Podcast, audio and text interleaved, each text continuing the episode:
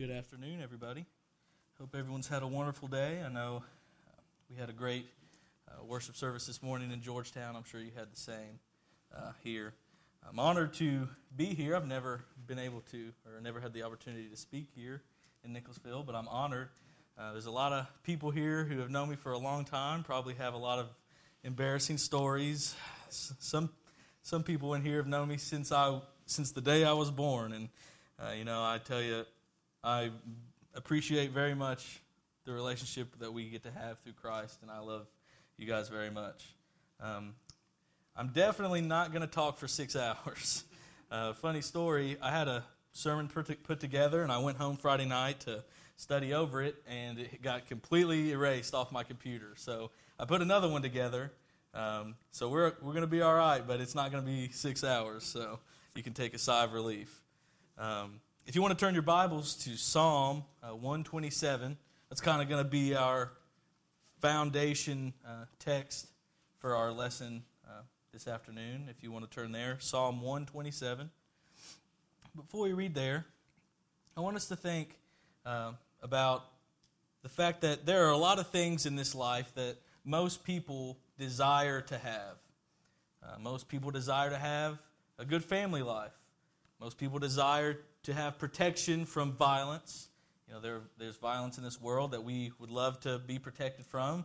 A lot of people desire to have success in their careers.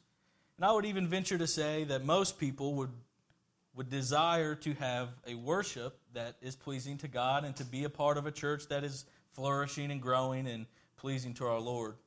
And all these things are great, and these are all things we should strive for, but they are all things that take a lot of time and effort in order to attain. It'd be nice if I could stand up here and say that as long as you try, you'll attain whatever your goal is. But we know that unfortunately, that's not always the case. Just because we our, our effort alone does not guarantee that we will obtain the things that we desire. For example, when I was younger, around eighth grade, freshman in high school, somewhere around there, I remember watching Tyson Gay run in the Olympics. You guys might remember Tyson Gay. He uh, was at one point the fastest man on earth until Usain Bolt came along and blew his record out of the water. But Tyson Gay at that point was the fastest man in the world. And I remember thinking, man, I want to be as fast as Tyson Gay. I even started running just to see if I could be that fast. And it really didn't take me that long to realize that I would never really be that fast. I got, in, I guess I got in a little better of a shape, but I realized that there was no way I would ever be the fastest man on earth. There are some things that we just cannot do without God's blessings. I ask you to turn to Psalm 127 and let's consider uh, the words that the psalmist wrote here in Psalm 127. It said, Unless the Lord builds the house, they labor in vain who build it. Unless the Lord guards the city, the watchman stays awake in vain. It is vain for you to rise up early and to sit up late, to eat bread, eat the bread of sorrows, for those who gives, or for, for so he gives his beloved sleep. Behold, children are a heritage from the Lord, and the fruit of the womb is a reward. Like arrows in the hand of a warrior, so are the children of one's youth. Happy is the man who has a quiver full of them. They shall not be ashamed, but shall speak with their enemies at the gate. Our effort alone does not ensure that we will obtain the things that, are, that we strive for. Not all labor succeeds. There is a labor that fails. And in the verses that we just mentioned, um, all these efforts are mentioned to be as vain in the first two verses, right? It says, Unless the Lord builds a house, they labor in vain. Or unless the Lord guards the city, the watchman stays awake in vain. What does that mean? Something is vain, that means it's pointless, right? It's useless or it's empty. And why are these things useless? Why were these efforts empty?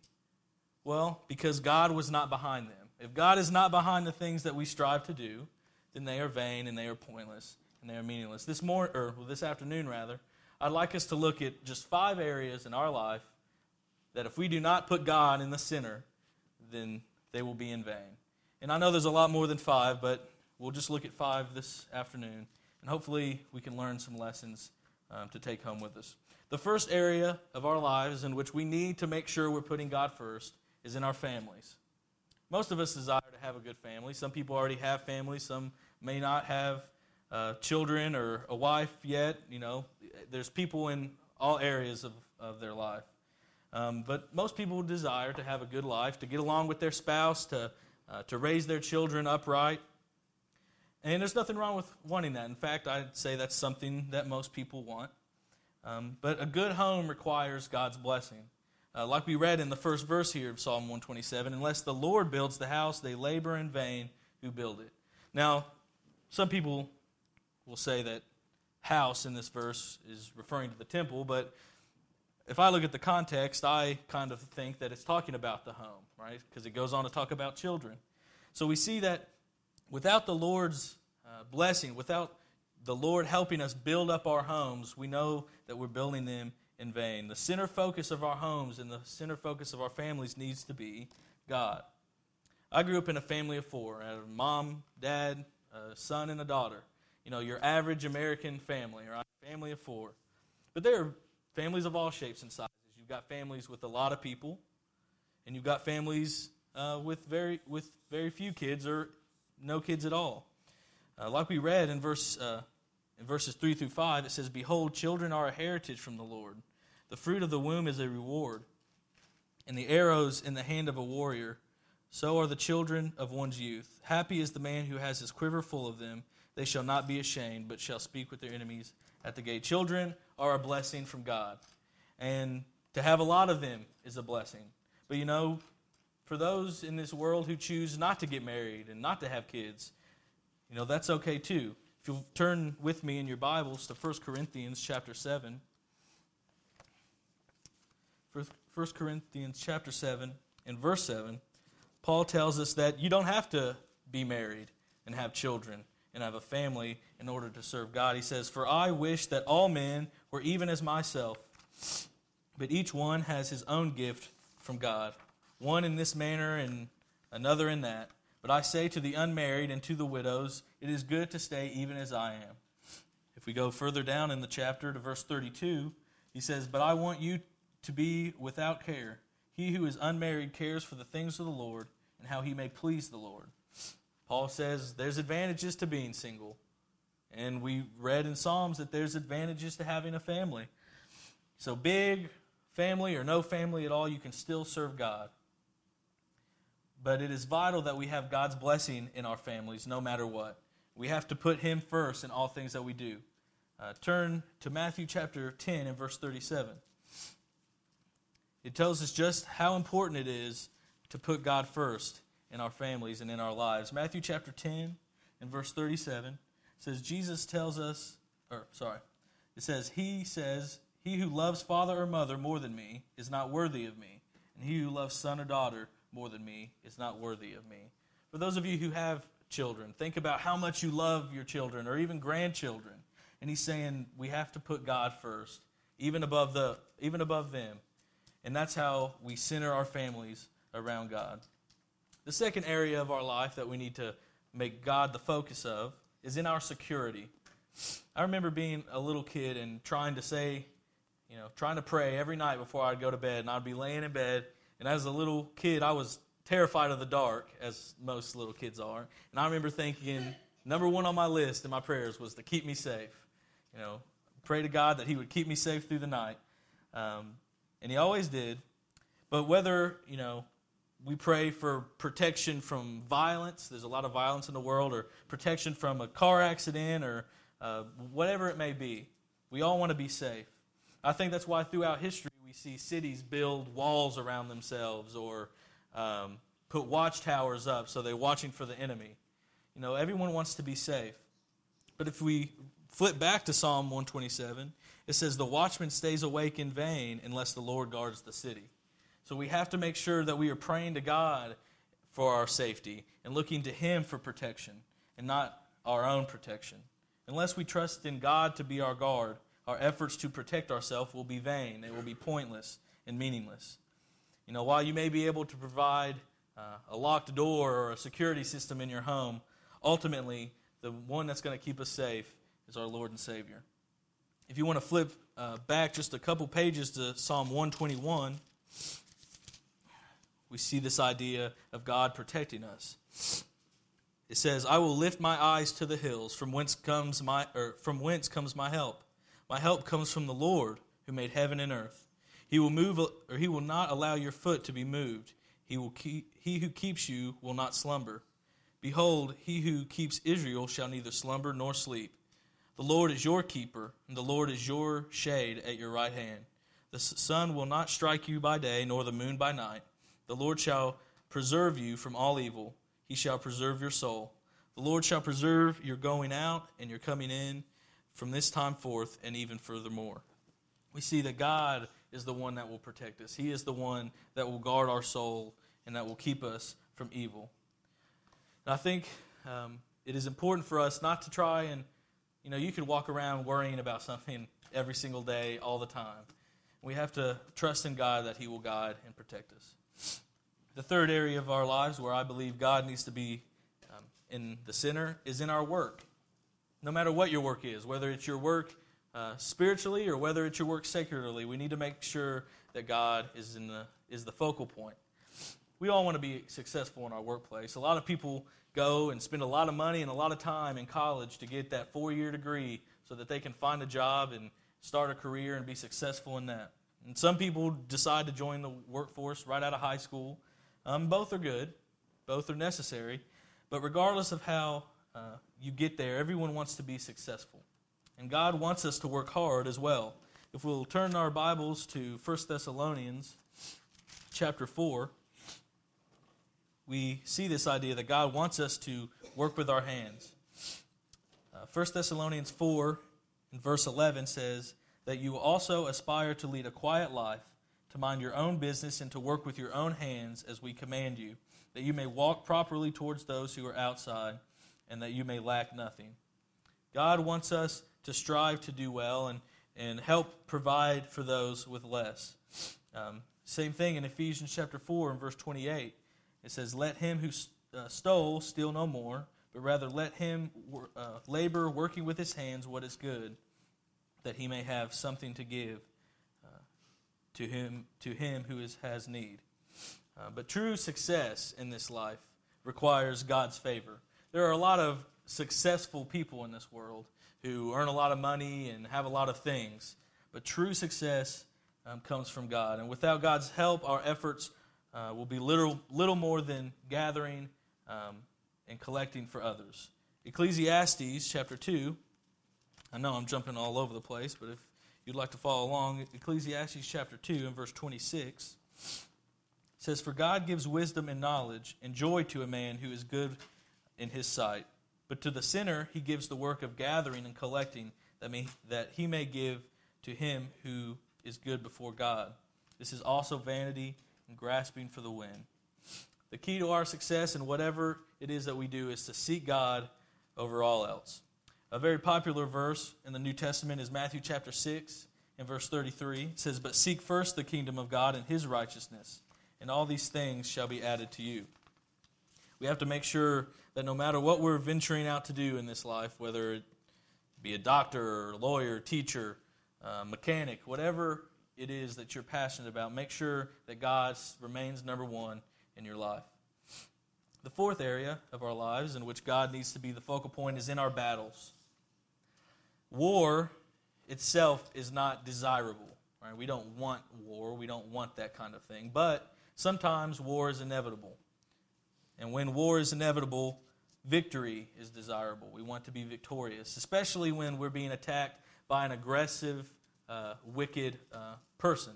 You know, America is, this country has been attacked in the past and unfortunately, it could happen again. And that's why we have our government. Um, that's why our government has armies and weapons and a powerful military in order to protect us from evil people in this world. And those are all necessary things. Um, but preparation by our government does not alone guarantee our success. Proverbs chapter 21 and verse 31.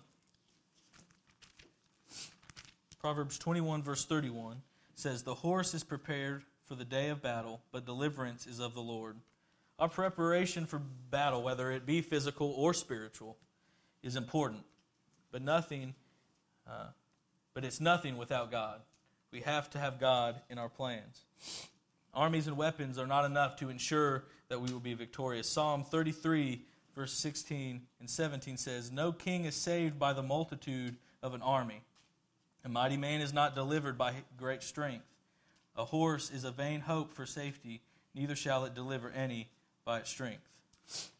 You know, many great nations in our world's history um, have come and gone and have fallen because they have turned their backs to God and they did not keep him the center of their, uh, of their beliefs. A nation cannot hope for victory unless God uh, wills it.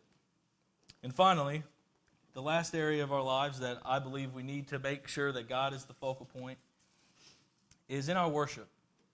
We're worshiping right now, and God's desi- God desires that we worship Him, and that we worship Him in spirit and in truth. Jesus told the woman at the well in John chapter 4 and verse 23. This is a story that a lot of people are very familiar with. But he tells the woman at the well in verse 23 that the hour is coming, and now it is, when the true worshipers will worship the Father in spirit and truth. For the spirit or for the Father is seeking such to worship him. It is our job to worship God, and, and we've done that today, and that's good. Uh, turn to 1 Peter chapter 2 and verse 9. 1 Peter chapter 2 and verse 9 says, But you are a chosen generation, a royal priesthood, a holy nation, his own special people that may proclaim the praises of him who called you out of darkness and into his marvelous light. God wants us to worship him, and he asks us to do it in a way that pleases to him. And unfortunately, there not all worship is acceptable to God.